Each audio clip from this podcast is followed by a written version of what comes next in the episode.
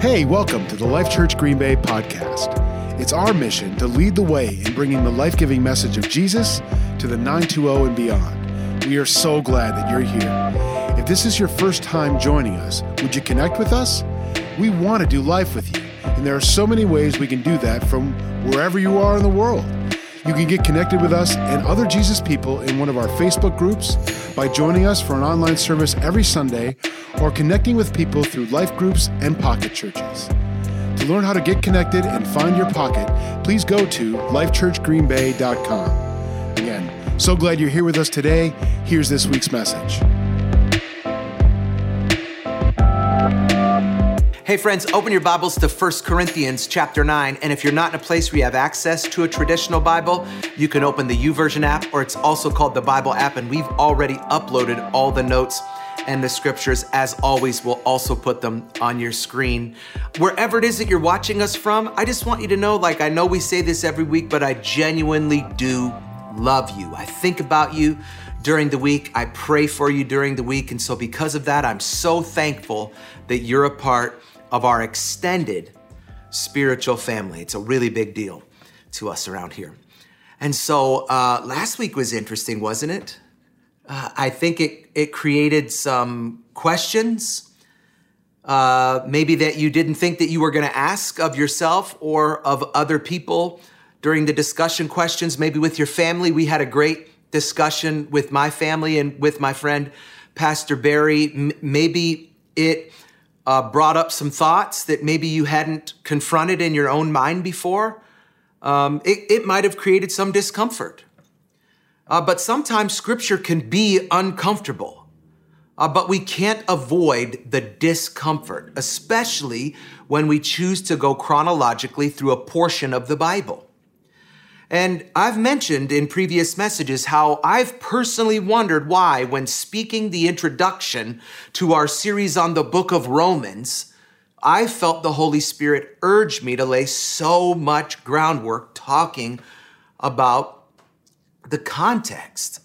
And I've wondered why that groundwork has caused me to spend so many weeks in the book of Acts. I mean, this could have been a series on the book of Acts. But it's been interesting how, in the past few weeks, this detour into the book of Acts has caused us to align so well with what's happening in our culture and our country right now.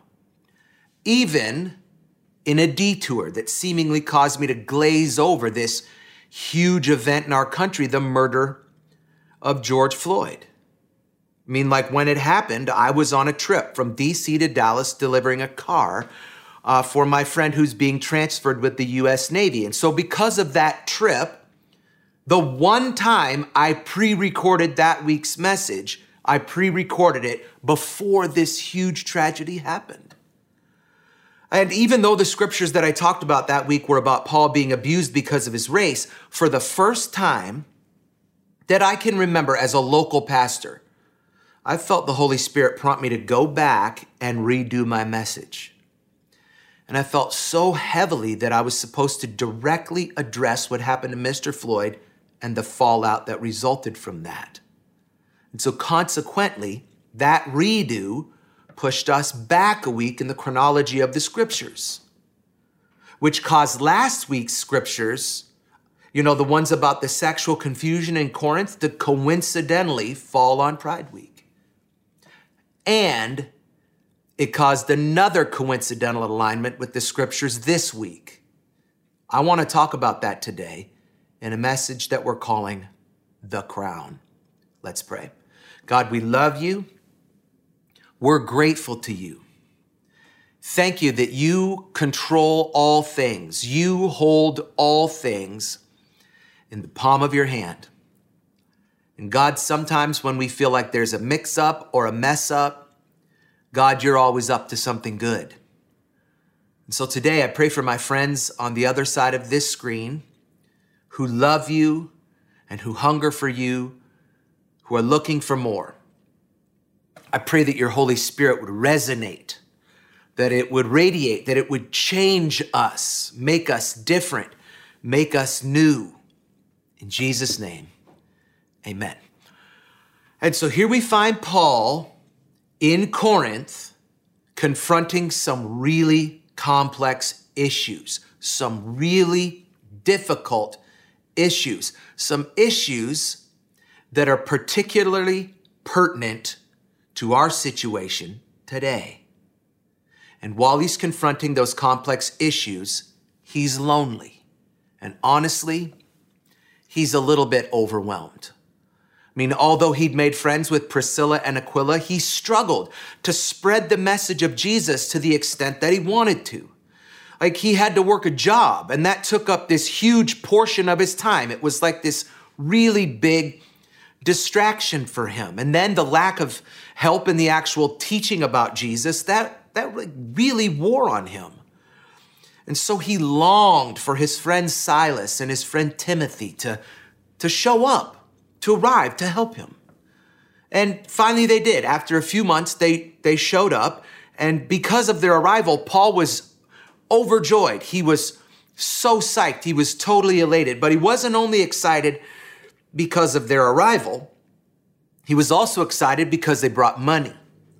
The Philippians, they sent an offering that made it possible for Paul to devote himself to preaching full time again.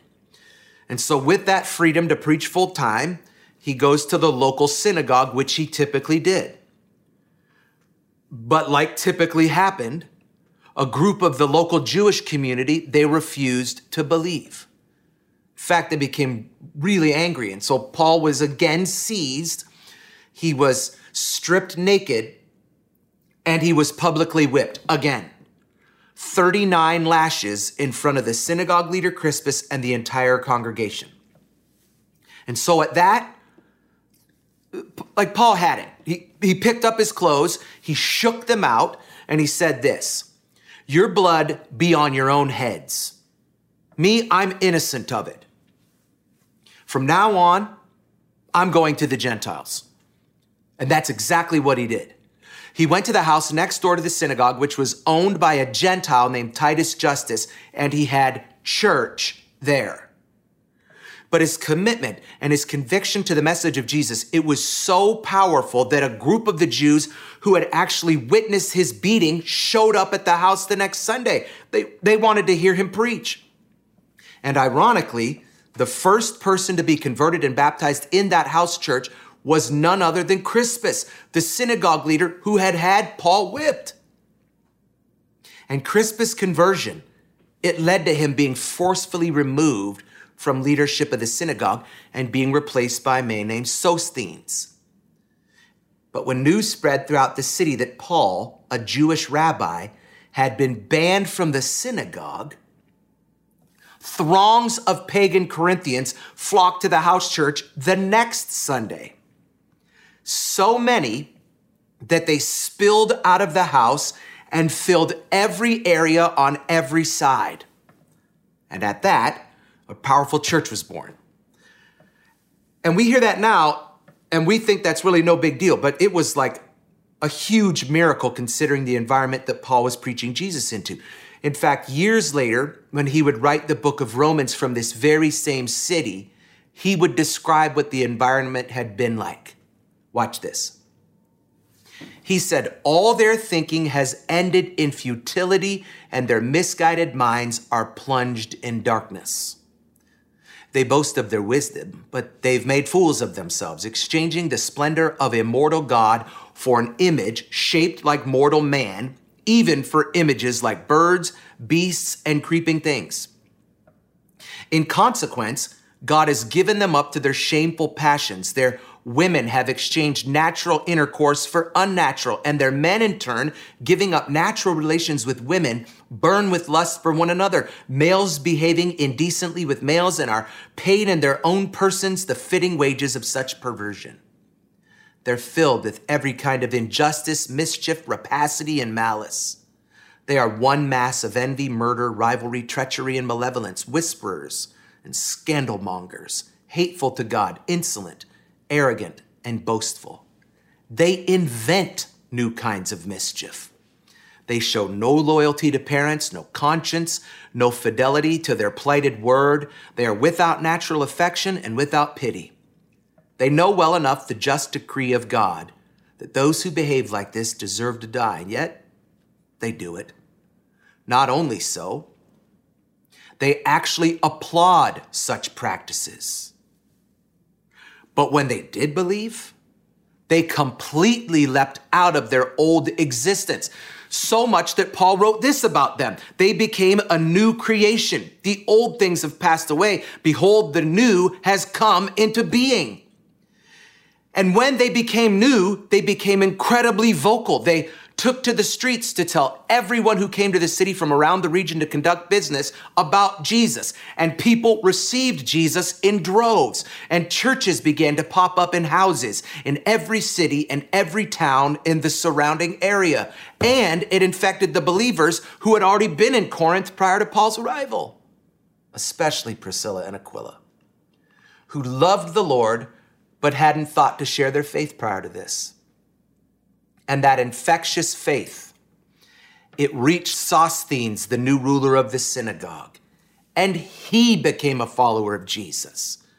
And when he did, he invited Paul to come back to the synagogue to preach Jesus in there. And that incensed the other principal Jews in that synagogue. And so before Paul could ever accept Sosthenes' invitation and hold a service in the synagogue, those principal Jews approached Gallio, the Roman governor of Corinth, and they accused Paul of promoting a religion that was contrary to Rome. They argued that his teachings would cause an uprising in the city and a violent rebellion against the emperor in Rome. And so Gallio, he held the fate of Christianity in his hand. If he deemed this to be a matter of Roman law, it would be a capital offense, and Paul and all these new Corinthian Jesus followers would have immediately been put to death uh, which by all accounts, had that happened, every one of Paul's converts across the empire would have probably dispersed. They, they probably would have caused Christianity to disappear. But Gallio, he saw no threat. He had no interest in their religious affairs, so instead of a capital offense, he deemed this to be a civic matter, which gave the Jews every legal right to pursue the fullest punishment under Jewish law. So they seized Sosthenes and they inflicted the 39 lashes on him. But they did this in the presence of the governor. They were hoping to gather his respect and his support. But he wasn't impressed. And so he passed a judgment that since Paul hadn't actually taught in their synagogue, he was to remain untouched. And that judgment left him and his converts free to preach anywhere else they wanted without danger of assault or imprisonment. With that judgment, Rome had become their protector. Any religious leader who attacked Paul would be punished by the full force of the Roman military. Because what the enemy meant to harm you, God intended it for a good purpose. And this victory for Paul and ultimately Christianity, it happened in the first week of July, 51 AD. Come on, man. I mean, I know I'm here and you're there, and I know I can't hear you, but I hope that somebody else heard that and was like, hello. I hope that my friend Pastor Dallas was like, stop it. Like, am I the only one who finds these coincidences exciting? Like, like had I not been on that trip and, and had I addressed the George Floyd thing the week that it happened, I wouldn't have addressed the the like sexual confusion thing on Pride Week. And and like so I would have been talking about this last week. And the whole 1st of July week thing, it wouldn't have even mattered. But now, because of divine detours, it does matter. And because it matters, it makes me wonder on this anniversary of Paul's miraculous victory, what miraculous victory might be waiting for you? What is it that the enemy meant for harm in your life that God intended for a good purpose? But not only that, what are you going to do with that victory? Paul, he took full advantage of it. He took full advantage of his freedom by, by taking his group of Jesus followers to the Isthmian Games to preach the message of salvation by faith through grace to the tens of thousands of additional people who would have come to the city for the Corinthian version of the Olympics where like rather than the medals that winners receive now, the winners of each event was awarded a head wreath called a crown. which the winner would then lay at the feet of his governor in exchange for the reward of financial support. Support for him and support for his family so that he wouldn't have to work, but could instead dedicate all of his time to training for the next games. And, and these games, these Olympics of a sort, they would have allowed Paul to reach the most celebrated, influential people from around the region. People who would go back and in turn reach people Paul never could have. And it was an experience that Paul would reminisce about later when he wrote these words to the Corinthians. Though I'm free and I belong to no one, I've made myself a slave to everyone to win as many as possible. To the Jews, I became like a Jew to win the Jews. To those under the law, I became like one under the law so as to win those under the law. To those not having the law, I became like one not having the law so as to win those not having the law. To the weak, I became weak to win the weak. I have become all things to all people so that by all means I might save some. I do all this for the sake of the gospel that I may share in its blessings. Now, watch this. Do you not know that in a race all the runners run, but only one gets the prize? Run in such a way as to get that prize. Everyone who competes in the games goes into strict training. They do it to get a crown that will not last, but we do it to get a crown that will last forever. He was saying, in your difficulties, don't forget this time. Don't forget these games. Never forget the miracle that God performed for you. Never forget what the enemy meant to harm you then and what he means to harm you now. God intended then and he intends now for a good purpose. And I wonder, what experiences are you having that God intends for good? What experiences are you having that God wants to redeem for your benefit and the benefit of someone else? What oppression or opposition have you been experiencing that God is intending to turn to good? Whatever experiences, oppression, or opposition you're experiencing, they come with a reward, a crown that will last forever, a promise that He will work those things for your good if you'll submit them to Him and lay them at His feet. Will you do that today? Will you close your eyes? I wonder today if here you are, you're watching this, you, you, you don't have any experience with God, you don't have any relationship with Jesus. And so the, today we're going to talk first about salvation. The experiences of Paul's life, they, they led him, the murderous experiences, his, his terrible past, it led him to a wonderful future. And that's what can happen for you. It's the same thing with the Corinthians, these people who had this terrible past, these terrible experiences that led to their wonderful future, a future that was changed because of a commitment that they made. But not just a commitment, a relationship that they entered into. And that's what salvation is it's entering into a relationship with Jesus Christ.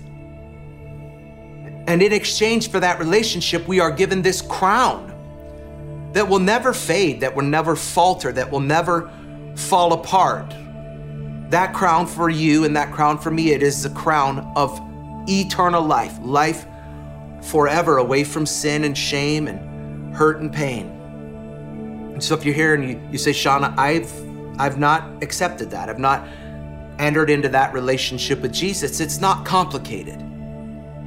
It's such a simple process.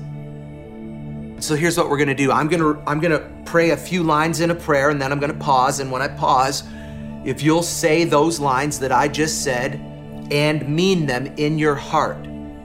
The Bible says that you will be changed, that you will be saved. And so if you need this relationship with Jesus, I'm just to ask you to say these words after me. Say, Jesus, I'm a sinner, but I'm sorry. Will you forgive me? Will you change me? Will you come into my heart and into my life, make me different, Make me new. Make me like you. In Jesus' name. Amen. Friend, if you prayed that prayer, your life has just been revolutionized. It's just been changed forever. Your, your future and your destiny have been changed. And so you begin a journey that won't always be easy, quite frankly. And since it won't always be easy, we'd like to walk that with you. And so if you'd give us the opportunity to do that, we would be honored to walk this with you. And here's how you can help us help you. There's a little button on your screen. You can click that. It says you're choosing to raise your hand. And if you give us your information, then we'll be mindful to connect with you and to follow up with you. I'm, I'm so proud of you. I'm so excited for you. But I'm going to ask you to close your eyes again. I wonder if you're watching this and you say, like, I'm a Jesus guy or I'm a Jesus girl, but you know what, Shauna? I've been living under oppression and opposition. I mean, we're in the middle of a pandemic and we're hearing news that there could be another one coming. Who can't feel like they're living under oppression and opposition? But maybe for you, it's more than what you watch on the news. Maybe for you, it was before the pandemic. Maybe for you, you just have that spirit of heaviness on you. So if that's you, I want to pray for you. And so, God, thank you for my friends who love you and uh, want with all their hearts to serve you, who, like, they're living their lives under this heaviness. Maybe they're like Paul and they're lonely, God. Maybe they're like Paul and they feel totally overwhelmed. They want to share you, but they don't feel like they're equipped to do it. So, God, I pray that your Holy Spirit would well up within them, move them, make them, shape them, God, into what it is that you want them to be. In Jesus' name, amen. Guys, I love you so much. I'm so excited, so excited about what it is that God's doing through this. I can't wait to find out what next week is going to be like. And so before we go, let me just tell you, we did put some discussion questions up that we would love for you guys to go through again. My family and I, my friend Pastor Barry, we went through them last week, and gosh, it was just so interesting and so eye opening. And it just makes this whole thing become so much more relevant to you. And so, again, I love you. I'm grateful for you. Will you worship with us? Hey, thanks for joining us this week. Did you know we have discussion questions for each message? You can download them and talk it over with your friends and family. Go to lifechurchgreenbay.com to download today.